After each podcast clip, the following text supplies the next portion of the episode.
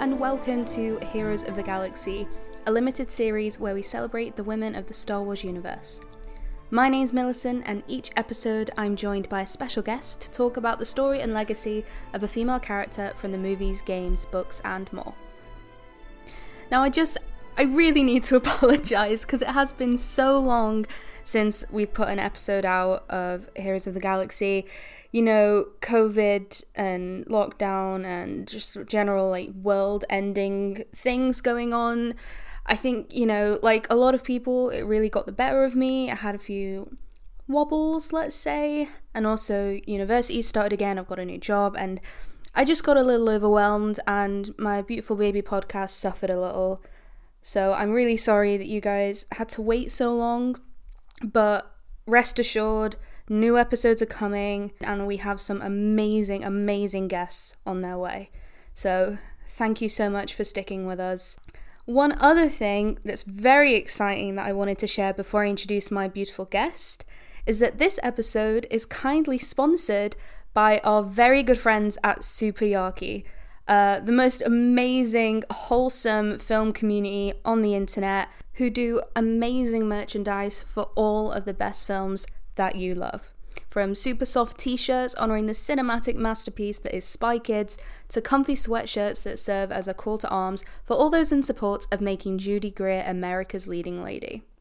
And they even have pins of some of your favourite directors like Sofia Coppola and Jordan Peele. Our personal favourite is their gorgeous, adorable baby Yoda pin, which we would recommend. And hey, that pin could be yours because superyaki.com have very, very kindly shared with us a special code for Heroes of the Galaxy listeners. So if you head to superyaki.com, throw a few of your favorite things in your basket, and use this code at the checkout, you can have 10% off your order. So the code is SUPERFRIEND, all one word, S U P E R F R I E N D. That's SUPERFRIEND. Be sure to use that at superyaki.com for 10% off. And thank you so much to our friends over there for sponsoring this episode. It's such a pleasure to know you and the work you do, and yeah, just spreading the good vibes all around. So, without further ado, I'm so excited to introduce this episode's guest. She is a living legend when it comes to Clone Wars knowledge. And I know this episode isn't about Clone Wars, but you know, I just had to throw that out there because that is exactly what she is known for. So, this episode, we are kindly joined by the lovely Alani Vargas. She is an entertainment journalist, currently on staff as a writer for Showbiz Cheat Sheet, and she is also a contributor at the AV Club. We're going to be talking all things the women of Star Wars Jedi Fallen Order. That's right, the EA video game that came out just last year. If you haven't played it, Fair warning that we do go into spoiler territory for the game to talk about some of the character journeys that we meet along the way. So if you want to play it first before you listen to this episode, you have had your official warning, okay? Let's get going.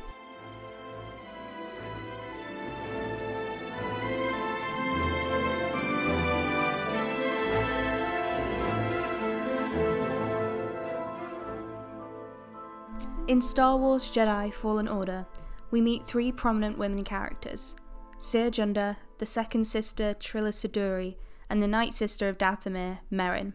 Cere Junda was a former Jedi Knight, who in fact mentored the young Trilla Suduri before she turned to the dark side and became a second sister. At one time, serving under Jedi Master Eno Cordova, when we meet her, Cere has dedicated herself to the secret restoration of the Jedi Order, but keeps herself cut off from the Force. We find Merrin on Dathomir, where she is one of the few survivors of General Grievous's massacre of the Night Sisters during the Clone Wars. She is protective and guarded, but eventually joins Cere and Cal Kestis on their journey. So, without further ado, let's get talking to our guest about these three exciting characters. Hi, Alani. Thank you so, so much for coming on the podcast. I'm very excited to have you. I'm very excited to be here. So let's just start getting right into it. What was your first experience with the Star Wars universe? Um, I grew up with Star Wars. Like, there is not a time that I remember where I don't like I did where I didn't know what Star Wars was. Um, my parents were like super into it. Like, I grew up with like the gold box VHS set of the originals. My parents were really big on bringing all of us kids to movies. So I'm the oldest, so I guess it started with me. But um, so they took me to go see Phantom Menace when it came out in '99. So I was like three, I think, and I like I actually fell asleep before the main the the main duel. um, but I do remember waking up to see Darth Maul being cut in half. So like that was great to see as a three year old. But quite the wake up call. yeah. So yeah, so since then that's kind of like I've just been hardcore fan like ever since. So have you like rewatched the pre why am I even asking if you've rewatched the prequels a lot? You rewatch Revenge of the Sith like every other day. uh, yes, yes, yes. Um, I mean, so it's like my personality. I'm like a serial rewatcher. Like if I mm-hmm. like something, like I've watched the Buffy series, like like from season one through season seven, like so many times. Like I've rewatched like my favorite Clone Wars arcs so many times. Like that's just how I am, which is like kind of hard with what I do because I'm I have to like watch new things, and sometimes it's like a push to do that. But yes, I rewatch Revenge of the Sith um, quite often, and honestly, I watch it more than I broadcast. So oh my goodness, told me to stop posting it on my Instagram, and honestly, like I really haven't not done it, but like there are times where I watch it and I'm like, you know what, this doesn't need to go on the story today. But yes, I watch it often so because those are the ones that you saw in the cinema and kind of like awakened your fandom with the Star Wars, um, is that like the reason you watch them the most? Do you think? Are those the ones you love the most because of those reasons? Yeah, I mean, like, so I obviously watched the originals first, but because I was so young, they all were like kind of intertwined. So they were all mm-hmm. like all six of them, I guess, by the time I was 10. Like they were like my Star Wars. Um, but like my favorite character was Darth Vader, and then like I watched the prequels, and then it became like Anakin and Padme were like my two faves. So yeah, I just like Anakin's story to me is like so tragic and just so like I don't know, I'm just so emotionally invested like in his journey from Anakin to Darth Vader and I feel like the prequels, especially Revenge of the Sith just really like capture that in a way that like hits home or hits me hard like every time I watch it. Yeah. And when obviously the sequels came about in 2015, what was it like for you getting to relive that kind of excitement in the big screen again?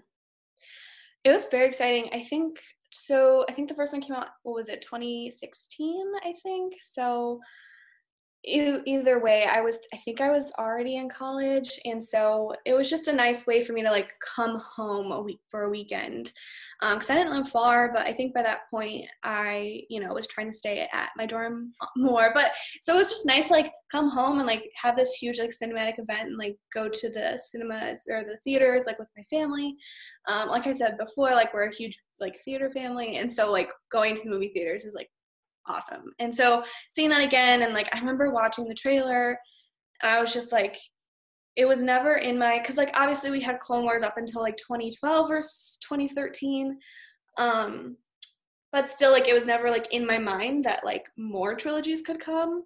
So it was like yeah, it was like mind blowing to like have like Carrie Fisher, Mark Hamill again, and like um yeah, just to see all of them again was like it was like yeah, it was mind blowing honestly. I love that. So, being a fan and getting to see the sequels again, obviously your family being a big part of that. What would you say is your favorite part about being in the kind of Star Wars community? I think just like seeing everyone's different opinions. I mean, not necessarily like the bad ones or like the stuff that starts bad discourse or whatever, but like just like seeing people get excited um i think is like my favorite thing because i get very excited by it like on my tumblr and like on twitter and just like even just like yeah just seeing just different video edits or just like people just really excited. I think just like the excitement is what gets me and like i've been to galaxy's edge and like just like being there and like being with like other fans and whatever it's like insanely powerful Oh my god, I'm so jealous. Like I've never ever been to any Disneyland and that's like a goal. And I remember watching, do you know Kelsey Impicciche from BuzzFeed? Yes. So she's like my favorite person in BuzzFeed, and she did this vlog where she went to Galaxy's Edge.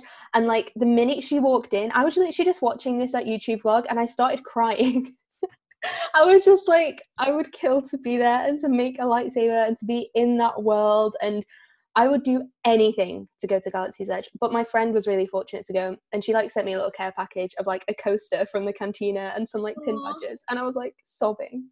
It actually, I guess, ties into what we're going to talk about today. But I was able to go to like a preview event for Fallen mm. Order, and they were holding it at Galaxy's Edge in California, and so I was there by myself. I wasn't with my family, and it was like super emotional. and then I was just getting, I was getting emotional because it's like if you're a major Star Wars fan like me and you, like I can guarantee you're going to cry when you get there.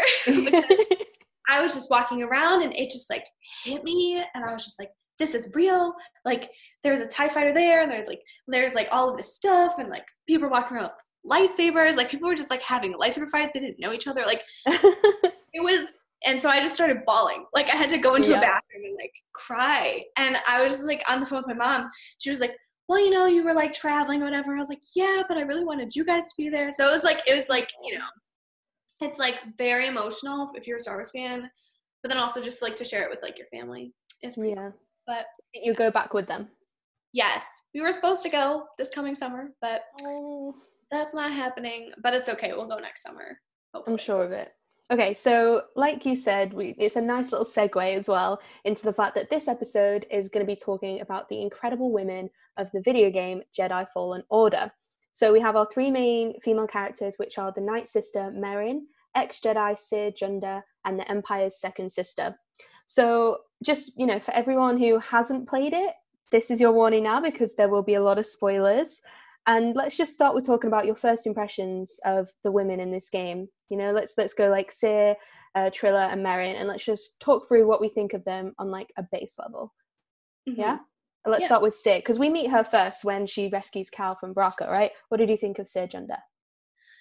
Um, I honestly was just like so invested in Cal's story that like it was kind of jolting. I was like, oh my goodness, like she's also Jedi, like or like maybe a Jedi. We don't really know. Like it was very yeah, I don't know. It was very cool and she was very like I don't even know what the word is I want to use, but when she came on the scene, she was just like super knowledgeable, very there to help him, but then also kind of just like we're in this to do like business, like, you know. So that was kind of my first impression of her. Um yeah kind of just like coming out of nowhere. Also, like, can we trust her? Like, who is she? Yeah. Yeah.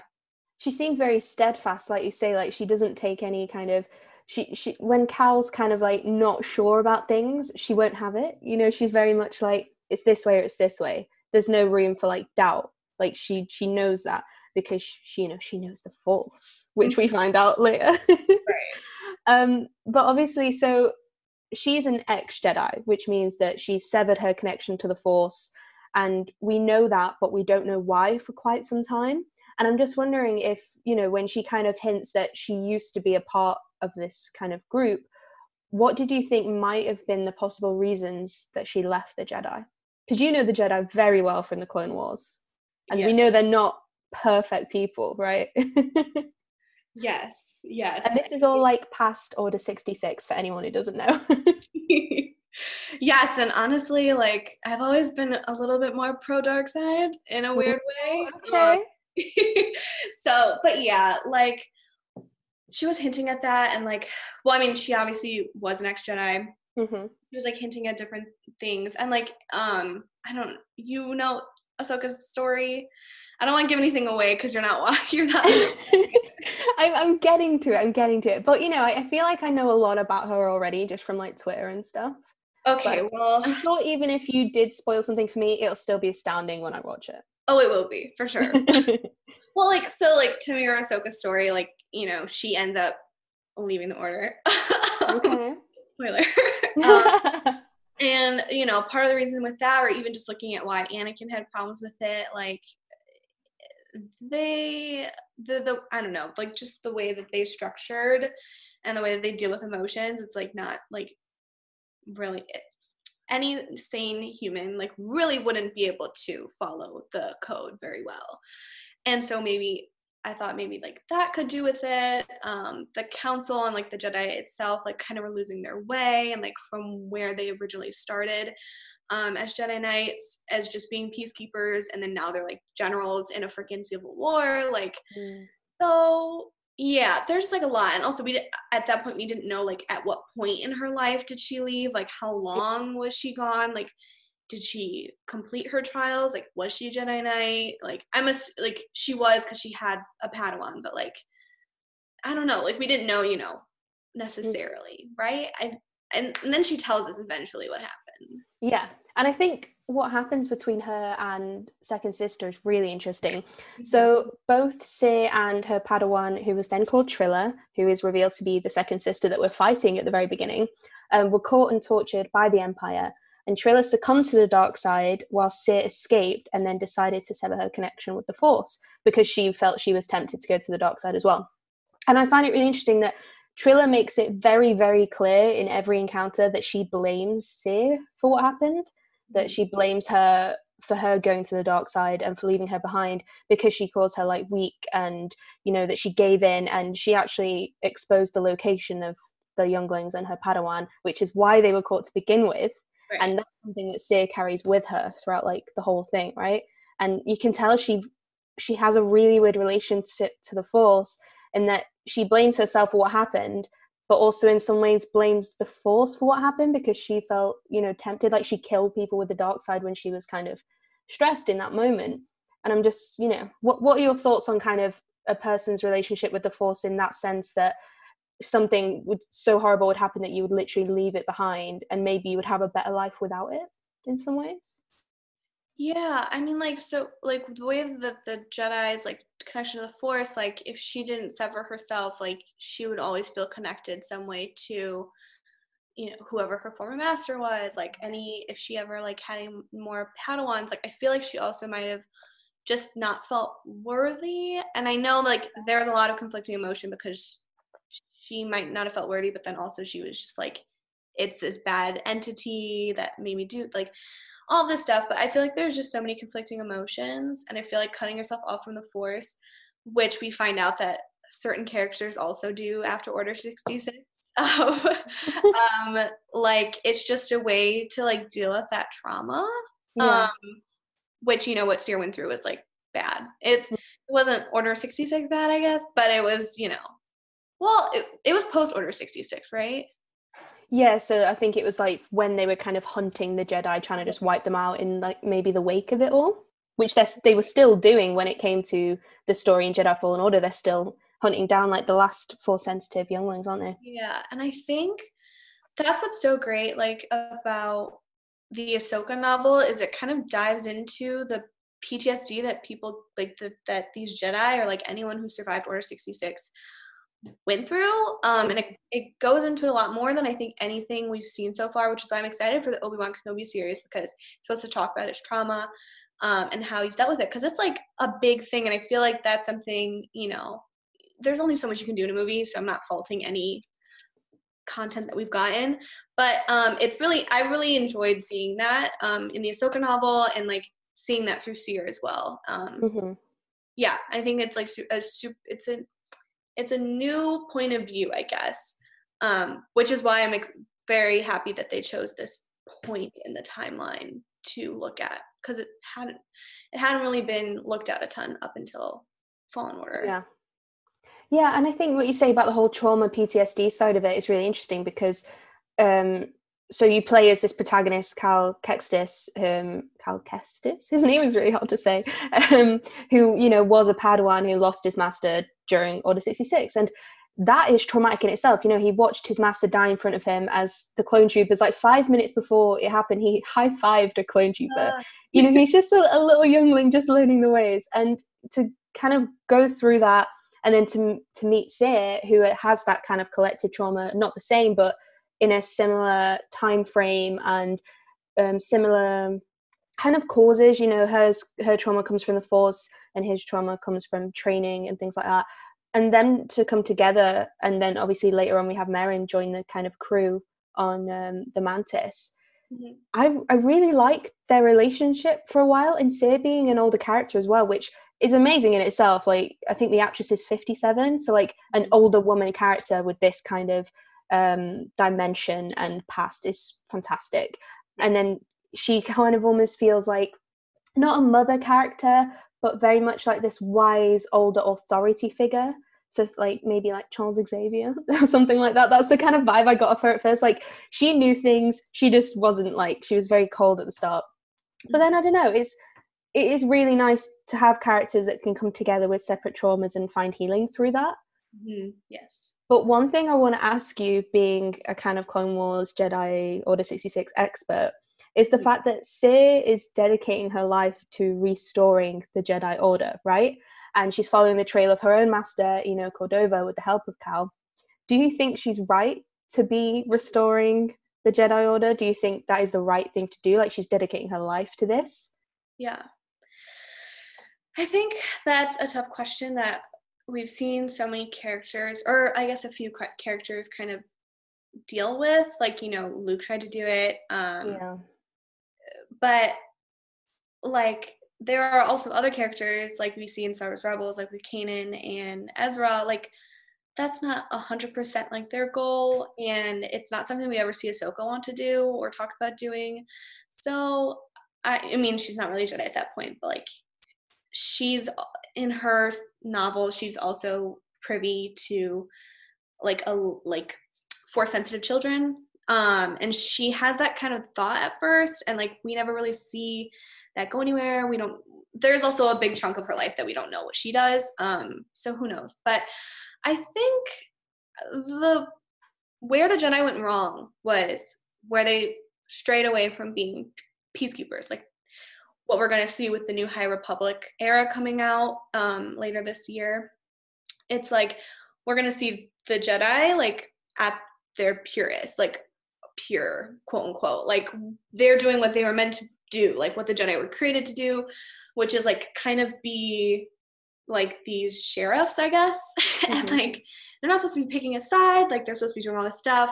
And like they strayed when they picked the Republic side, or like when they picked doing that, and then they went on to being like generals and like, you know, killing people in war. And like mm-hmm.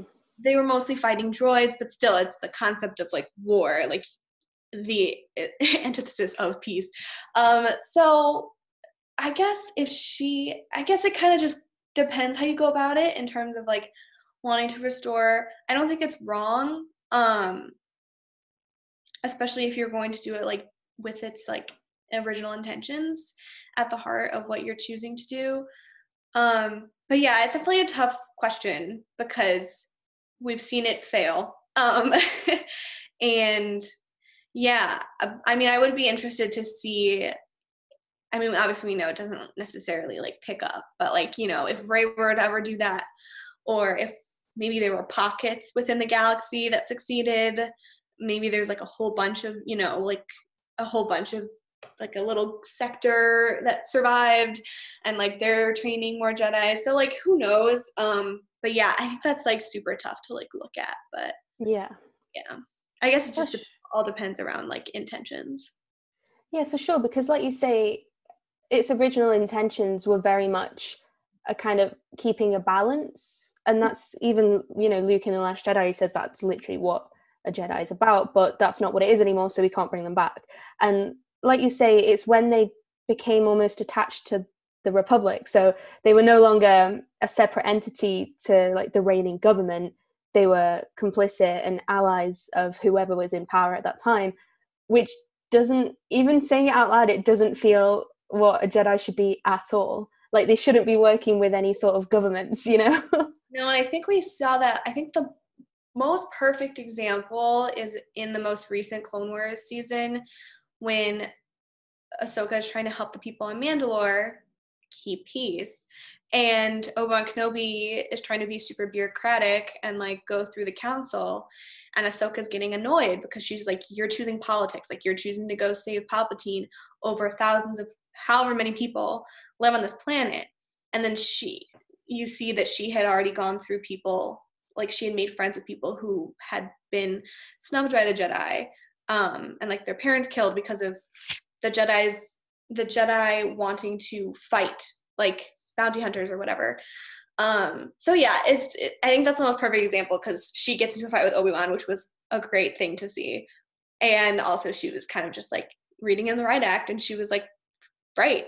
she was like, mm-hmm. you know, you're you're going politically, like you're going the political route when people need your help, and this is what we're here to do. Like this is what you should be using the force for. Yeah, and I'd like to think that Cal and Cere have learned that through their journey, and maybe obviously we know we're getting a sequel somewhat. I, I know there's going to be another one. I don't know if it's going to pick up like on that same journey, but I'd love to see. I don't know if I'd love to see them succeed, but I'd love to see what they plan to do. Like, you, it's all well and good saying we're going to rebuild the Jedi Order, but like, what are you going to do when it's rebuilt? What's the plan with that? I guess. And it's interesting as well having Trilla. So first of all, Trilla is like my favorite character ever. I think when I was playing it, I was like live tweeting it a little bit and just like throwing out some opinions here and there. And when you first, I think it's the second time you fight her. I think it's maybe on Kashyyyk or something. When she like flies down with her jewel red lightsaber and her mask on in that cape, I was just like, okay, yeah, I'm in love. I'm in love with her. I'm, I'm so in love with her. She's so cool and so powerful and gorgeous and amazing. And I'm I would join the dark side for Trilla. Um, there's something about the dark side. something about the dark side, honestly. And I think if she obviously succumbed to the dark side through kind of a torture process, but she's like risen the ranks. She's an inquisitor now, and she very much remembers what happened to her. She remembers how it happened. She remembers what Cere did to betray her, and she's kind of putting this stuff in Cal's head, like what you don't think she'll betray you as well. You, you know this is what the jedi do. They they they say one thing and do another. So trilla in some ways given her reasons was maybe right to go to the dark side i guess? Like you say you are very kind of leaning into that. And wondering if you could expand a little bit. So i'm not i'm not pro sith okay like i'm not like anti- get that out of the way I'm like, and you know, gray Jedi don't exist. Um, but we've seen kind of a midway point with Ahsoka a little bit. Um, so I think there's something to be said about the dark side. Um, what they do is like they capitalize on the pain and hatred and they twist it and they intensify it and make you fuel yourself and your powers off of that hate, which mm-hmm. I'm a fan of. But um when I say that I enjoy the dark side a little bit more, uh, I mean, my first favorite, my favorite character used to be Darth Vader, and he's still like high up there on the list. Um, and I think there's just like a coolness to it. But when you get mm-hmm. down into like the ethical, like whatever, like of course, no, like what they're doing is like not great. But yeah, like she's she's pretty darn cool. I know, I know. She's like the one thing that would tempt me. But also, right. I feel like she's I don't. This is really weird to say, and I know this is kind of wrong to say in some ways, but it almost does feel like she's justified in what she's doing in a sense. Oh, yeah, I mean, like, yeah, and we've seen that too, like where like the Jedi have just they were just so they want to say clouded because Palpatine was clouding them with the dark side throughout most of the prequels, but like even within that, like they were, you know, just going the wrong way, and they weren't like in their like original mindset, I guess you would say. Mm-hmm. And so it can push anyone outside of it. Like we saw with Anakin. Like if they had just given him a little bit more love and care, I don't yeah. would have turned to the dark side. If they had given him a little bit of therapy instead of instead of telling him no, repress your feelings. Like repress it. Like no, we've seen what happens when you let that fester. Like that's not healthy. So yeah. like if they had just done certain things and been a little bit more human, I mean, I know there are a lot of aliens involved, but like just a little bit more sympathy to the way people are feeling, you know, things could could have changed. And she has a lot of justification. Um, now the dark side takes that and like I said, like, twisted and whatever, and like she's way off but you know there i can see why she feels certain ways and honestly i probably would in the situation as well yeah and even in those last moments like uh, spoiler alert she dies in the game mm-hmm. um, um, like right before she's about to die Cere does kind of take that chance and try to kind of reconcile with her for what happened. And I think she says something like, you know, when she's about to be killed by Darth Vader, she's like, she implores Cal and Cere to avenge her, to like rectify it. So I'm wondering if maybe she kind of, through that kind of, you know, like sympathy and conversation and communication rather than the absolutes of bad or good that she's kind of seen okay this is what happened we can't change it there's no point in me being this way. And she's kind of imploring them to avenge her and i'm wondering if by the avenging she means fix it and bring the jedi back maybe? Like complete the journey? Because i thought avenge her like oh just kill darth vader because he killed me. Or is it like fix everything you know? I think yeah i think what you brought up is yeah. I think when she says avenge i I don't necessarily know if she's talking about bringing back the Jedi. Mm-hmm.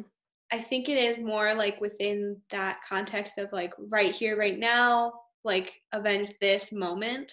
It's possible also that all of that toxic, like hate and pain that she's used as an inquisitor is kind of gone, and she might not be at peace with like being with with the Jedi or like with her experience still, but yeah, maybe just avenge just means in that present time. Yeah, um, like kill Darth Vader. yeah, or I mean, I think I don't know if she would think that they would be able to kill him because Darth Vader. But I mean, you could try, but you won't succeed, guys. Just give it your best shot. yeah, I don't know necessarily. I haven't thought too much about what she meant by avenge she's definitely terrified as any sane person would be. Yeah i don't know. I don't but i also i don't think it goes back to like rebuild the jedi but yeah. it'd be interesting to kind of see if they deal with that in the sequel mm-hmm. if it's a direct sequel to cal's story. Yeah because if it is direct i'm sure say's gonna have some kind of feelings about watching her Padawan die in front of her like that. Yeah. Like at the hands of freaking Darth Vader. I'd love to see how Say deals with what just happened and maybe how she interprets those words. Right. Because f- for from their relationship, what happened and her cutting herself off from the force, not seeing her for this long, and then to see what she's become, and then to watch her die in front of her and she can't do anything about it. I feel like those words would stay with you. oh yeah. Oh yeah. Oh my god, be quiet. she agrees. The cat agrees. so yeah, I'm I'm so excited to see where they go next. But moving on to something very interesting that I'm excited to learn more about. Um, so Merrin, uh, our third character, is a Night Sister. Yes. So I've got a few notes. I've got some interesting quotes that I'd like to share. So obviously we know the Night Sisters are Force wielders, but they're not Jedi or Sith which was really interesting to me because you know for a while I thought it was one or the other. You know, like you say, there's no like grey Jedi, there's no kind of middle area, but some of their abilities can you know kind of in, involve spells and rituals. And I found this interesting quote from Asajj Ventress where she says about the Night Sisters. The Night Sisters know the dark side better than anyone. We grow up steeped in it, but we can use it as a tool and stay ourselves. Unlike the Sith, the balance is what you must learn.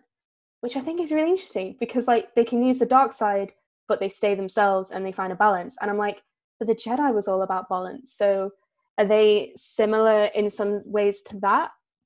Um, but yeah, I just got really excited to learn about them. When you get to Dathomir, which is the most interesting and terrifying planet, every time I had to go back to that planet, I was like, please, please don't make me do this. but it was so interesting, all the history of this kind of any kind of force user that isn't a Jedi or a Sith or a Skywalker or a Palpatine or anything, I found so interesting. I think that's one of the reasons I love the game. It's just something we haven't seen and something very different. And, you know, there's kind of ancient history to it, but there's regular civilian stories and like the people affected by these huge stories we see on the big screen. And so you know the Night Sisters a little bit better from the Clone Wars and the Rebels. So why don't you introduce our listeners a little bit to their history and who they are? Well, it's interesting that you called it the force that they use because I don't know if they ever said that, but like from watching Clone Wars, like they always just called them witches or like magic. Mm. And now that makes sense that okay, yeah, they're manipulating the force in like their own way that they have rituals and like so it looks and acts different. Um but yeah, introducing the Night Sisters. Well, we've seen Asajj Ventress from Clone Wars. Um, she is such a cool character and yeah they're not inherently bad like yes you had mother talzin who in the clone wars was their leader, and she they call her Mother Talzin, and like I'm unclear if she actually like is all of their biological mothers. Probably not, but um there's definitely like a very reverential way that they look to her. She's like the head of their tribe. Um, and so all of the women are separated from the men. Um, the official name of their alien species is Zabrak, if that's how I say it correctly. Um, it's also what Darth Maul is. Um, they call Wait, him. So Darth Maul is a Night Brother. See, yeah, and so that's what's weird to me when I was watching because I didn't finish this game. Disclaimer. Um, I was watching a lot of clips on YouTube.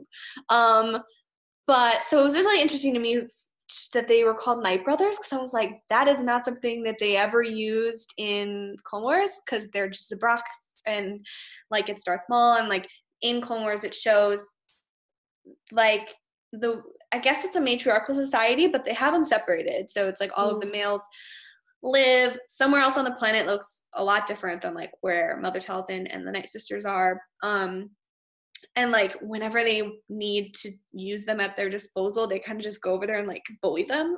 Honestly, like there's um, a really interesting arc, and it shows how.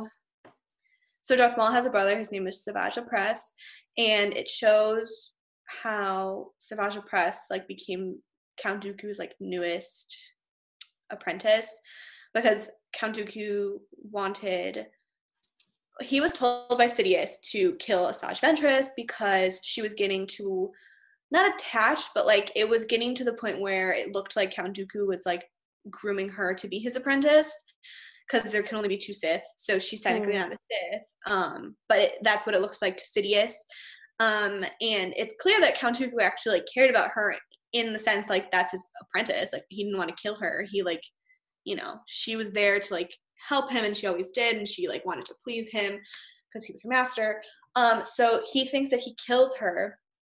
So to get back at him Asajj Ventress goes to the Night Sisters and like has them like devise a plan to plant a new apprentice with Count Dooku, which ends up being Savage Opress, who is Darth Maul's brother, and they he eventually breaks off and like they try and kill Count Dooku and Count Dooku doesn't die, obviously. But um and then Savage Opress is the one that goes and finds Maul, who has gone crazy and he's been cut in half, obviously, from Phantom Menace, but he's not dead. Um, he kept himself alive through the hatred of the Force, using his Sith powers, because Sith really don't die, apparently. um, and so then that's how Darth Maul is able to come back and wreak havoc on seasons five and seven of the Clone Wars. Um, that was a tangent. Um, no, it was great. But basically, that it was that's like that arc and like those characters are a great way to see kind of how the Zabrak are. And so yeah, that was why it was really interesting that they called them Night Brothers because that was something I don't remember them calling them in the series. Mm. Possible that they did. Um, but yeah, so they look completely different, like the women and the men as well. So I can, it's like hard. I didn't know until I, like you know watched it as a kid. I was like, oh, like they're the same people. Mm. Um, but yeah, and what's interesting too is that you know they are trying to find a balance or whatever within the force with their own powers, but um, Asajj Ventress eventually goes and trains to be a Jedi, and her master dies and Count Dooku takes her in and so she turns to the dark side with her the training that she got as a Jedi. Um so yeah, I think it's like super interesting then to know that like that's how I because I don't remember I don't know where that um Ventress line came from, but I hadn't heard that before. So that's really interesting that like the Night Sisters are trying to, you know, they have a balance, which makes sense. And you see that in in the show that like they're not intrinsically evil however like they're not great like they don't always use it for good and mother mm. talzin is very like she loves getting revenge and she you know is diabolical she well not diabolical but like you know i'm like kind of ranting at this point but there's like there's a lot and like the night sisters are a really cool group to mm-hmm. see and so i'm very happy that they had Merrin a part of this yeah, and it seems so. Correct me if I'm wrong, but at some point in the Clone Wars, does General Grievous go to Dathomir and try and wipe out the Night Sisters, right? Yeah, Yeah, so that's that what Yeah. That was Yes, cool see that they Mhm. included that in Fallen Order when she's telling like the story of her people. Yeah, and it's not explicit either. It's like she just calls him like an armored warrior, and she all she knows is that there were lightsabers involved. So she associates the lightsabers with the Jedi from meeting Cal. So she's automatically like fearful and defensive when she first meets him because all she knows is that an armored warrior came with a lightsaber and tried to destroy her people and largely succeeded. Like it's just her and a whole bunch of Night Brothers who basically act as her servants at this point. And it's kind of sad to think that she's pretty much alone there as well for so long. But yeah, I, I really liked her as a character. I was quite scared of her at first. Um, she was doing all this like teleportation thing, and, and you know, we think at the beginning that she's evil because you rock up to this planet and she's trying to kill you and kick you off, and you're like, I'm literally just here to like kill some spiders and get my double-ended lightsaber. you know, like you're minding your own business, but obviously she kind of sheds those layers the more you return and you have those conversations and you learn a lot about each other and i grew to really really like her i thought she was a cute little cinnamon roll who needed to be protected at one point you know what did you think of Merrin? Yeah, I mean that's kind of that was my thought process too. And like knowing she's a night sister, I was like, you know, maybe she has a reason for being mad, and she did.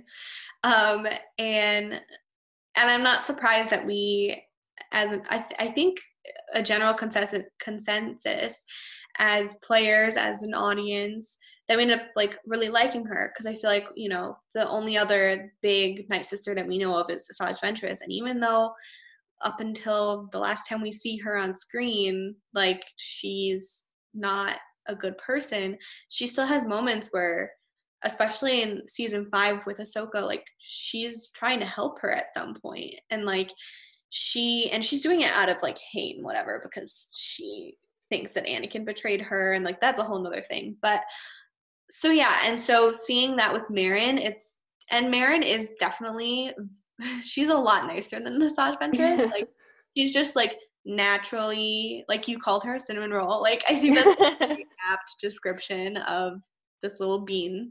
Um but yeah, and like it's just nice to see it's it's it's kind of fun to see like this person who is like super armored on the outside like she has all these walls up for a good reason um and then like see that break down especially with cal and it's like super cute and not even just like in a romantic way which like you know that's where it's headed we presume but just like as a friend too like it's just it's nice and it's like she deserves the world like she deserves that good for her. Hmm do you think it's headed in a romantic way? Uh yeah, I think that they insinuated it a lot, like with like bumping hands and just like the looks that they give and like hmm but but it's possible that, you know, you know, in the sequel they're like, you know, we just are really good friends and that's okay. Which I can see that too, because they're also like, you know, they've worked together and like yeah mission with them and like they also have they share this experience of being like kind of the last of their people. Like yeah there's obviously more Jedi than we know, but for Cal and his little microcosm, like it's just him and Cere, and that's it. hmm Um, and we don't know if there will be more. Like we don't know who he'll come in contact to because we don't know how his story ends at all. yeah Um, so yeah, it's so I know that they have that kind of like kindred spirit, that kindred like that joint experience in a way. So I Mhm. think that they really bonded on that and it'll just get stronger. So I wouldn't be mad if they don't get together, but I do think that they like kind of hinted at that that's kind of where they're headed. Okay. Um, I never thought that until you just said it. but I think I was one of um, I don't right. I don't outwardly ship anyone in this game, but I saw some fan art of Trilla and Cal, and they were both in Inquisitor armor, and they were doing their thing, and I was like, I see it. I see it. I see it so bad. But obviously she's dead, so it's never gonna happen. Yeah. Well, also with the update, I don't know, did you update it where you I haven't gone back to it yet since the update. Actually, I really need they to. have Inquisitor armor for Cal Mm. and like a red lightsaber? Meant to be. I I I see it. I should but be. the whole but the whole kindred spirit thing is really interesting because she has this really nice line um, towards the end where she kind of invites herself on board. she's like, "I'm gonna join your crew now," and he's like, "Oh," and she's like, "Yep, okay, bye." she just because she's got that kind of straightforward thinking, and she, you know, it's something to do with her social skills. I think with being around women on this one planet for like all of her life, where she's very straightforward with how she speaks. She's like, um, "So this is where we're at now. I'm gonna join your crew, and I'm gonna join your mission." Okay, cool. Um, and she says this really nice thing where I think she says like Night Sisters don't travel with Jedi, but we're survivors and we adapt. You know, and she says it in this nice way where she's like, but you know, me and you, we're survivors. We both come out of the other end of something. We're both, you know, like you say, almost the last of our people essentially. And in situations like these, it's important that we come together. And I really, I really like that. That showed a really sweet side to her that I'm excited to see more of and how their relationships develop. And I hope her and Cere as well become really, really good friends. I'd really like that. It'll be nice to see how these, how all these characters kind of, mm. how they evolve together. For sure. And now that Merrin has joined the crew and they, you know, they're going to continue their mission, presumably in the sequel, what do you think might happen next? Well, they destroyed the they destroyed the holocron, correct? Right. Yeah, and I found that really interesting because the holocron thing. So it was a list of force sensitive children across the galaxy, right? Mm-hmm. But when was this made? It seemed like ancient. I'm like, will this list, will all these people on this list still be alive? Will they be like 90 years old? Where, you know, like in my head, I'm like, they're going to go through this list and none of them are going to exist anymore. I'm wondering like how that works. Yeah, that's one thing that I'm not 100% sure of obviously the Jedi were keeping track somehow because they were constantly getting more kids to yeah. train. So my thought was that it was a list that was constantly being updated somehow up until the end. So this takes place about five years after Order 66. So if it's being updated up until the end, like they start training Jedi like right away. It's like Obi Wan was six months old. Uh, Ahsoka was like three. So like these kids could be five years old. They could be ten, which both are too old to be trained as Jedi. Like with the way that they used to do it. Okay. Um, but they could very much still be alive. I okay. Yeah, because like they they again they never really say like what the process is about like recruiting recruitment. Um, but I would assume that it's a list that if it is the list or one of the lists that they were updating, I would assume that it was going up until the very end. So it would, yeah, it would be fairly recent, I would assume.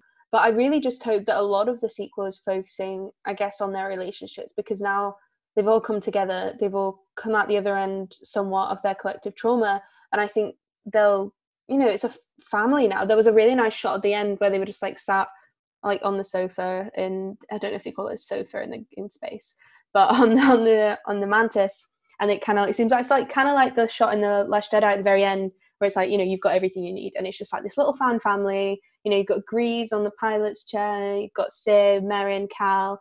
They've all found each other, and they're ready to kind of go on this journey together. And I'm very excited for whatever happens next. I really, really love these characters. It's possible that they could like I said, somehow try and find more force sensitive kids and make their own list. But then it kind of defeats the purpose of de- like deleting that yeah. list. I feel that's really interesting because I feel like if you've got a list in front of you of like exactly how to rebuild the Jedi Order, and that is, you know, what you've said your mission is all this time, you destroy it and then just say, you know, where to now? I feel like that's not your mission anymore. I feel like rebuilding the Jedi Order is not something they're planning to do anymore. Yeah, and like my brother and I talked about this because my brother actually finished the game, um, whereas I just watched. I pl- I played the game, you know, I just watched the videos. But so we kind of talked about this, and we kind of came to the conclusion that it was a way to protect the kids. Okay. So like so we don't have like you know the like Cal and Cere don't have the list, but neither does the Inquisitors yeah. or Vader um because that was like their whole thing you know their whole shtick is that the inquisitors are killing these people or turning them to the, or converting them i guess to be inquisitors um So I don't know. I think that's a way to like protect them. I yeah, think that that's like makes sense. that's- yeah, that's the final consensus we came up with. Like that's the only way that they were able to protect them because there are only four people, three of them with force powers. So who how are they going to protect all these kids like if this holocron gets into the wrong hands? So yeah, that's kind of where we went. But then it's also just like, okay, well, like like Cal says, like where to now? I don't know. I don't know what you're gonna do with your life, but I would assume it's meaningful. Like I would assume Yeah. that they're going to maybe look for more holocrons, like if those exist, or uh, more force sensitive kids, or kind of just be on the hunt and like keep their ear to the ground about rumors of force sensitive kids and like Yeah. protect them or like I don't know, give them some type of skills like briefly that can help them if an inquisitor came. I don't know. Less about rebuilding something and more about protecting the future, I guess. Yeah. Which I think is really meaningful. I really like that. Yeah. Okay. So um, we've now come to the end of our discussion, and you know how this ends. There's five quote unquote rapid fire questions that I'm going to throw at you, and um, you're coming back for a second episode. And on the second episode, I'm not going to do this again. You get one chance on the rapid fire round, okay? Damn it. so, are you ready? uh yes. Question number one favorite Star Wars movie?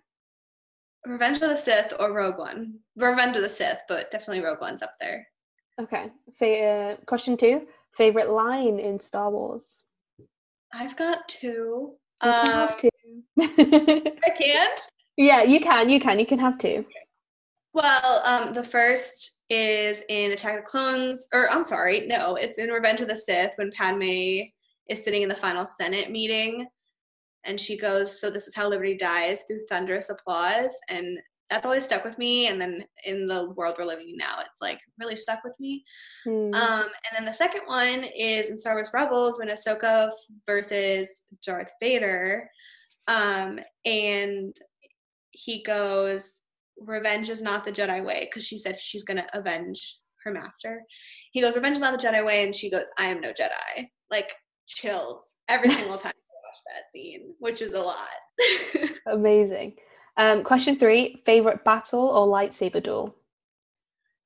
Um, I think either Anakin and Obi Wan in Revenge of the Sith or Ahsoka and Maul in Clone Wars season seven.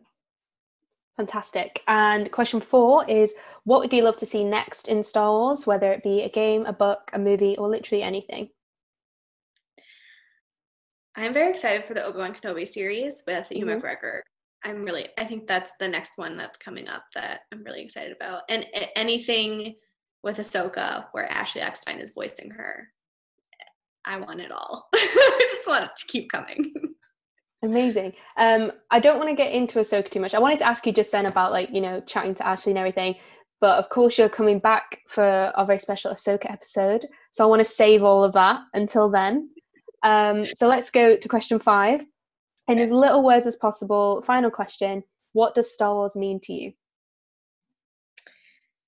it might be cliche, but it means hope to me.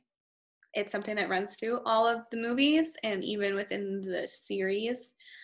And I think it's something that is hard to, it's one of the slipperiest things to hold on to, I feel, when things get tough. Hope, I feel like, is the first thing to go because everything can seem dark. And so I think, especially now, that is the biggest thing, which I think is why I've been rewatching so much Star Wars now because it's like I just need that hope, and that's what it means to me. So That's lovely. Okay. Thank you so, so much for joining me on this episode. It's been such a pleasure talking to you. Uh, do you want to plug anything? Tell people where they can find you online? yes, um, I'm on Twitter at Alani A L A N I M V, and my I write for Showbiz Cheat Sheets, so you can find me there as well.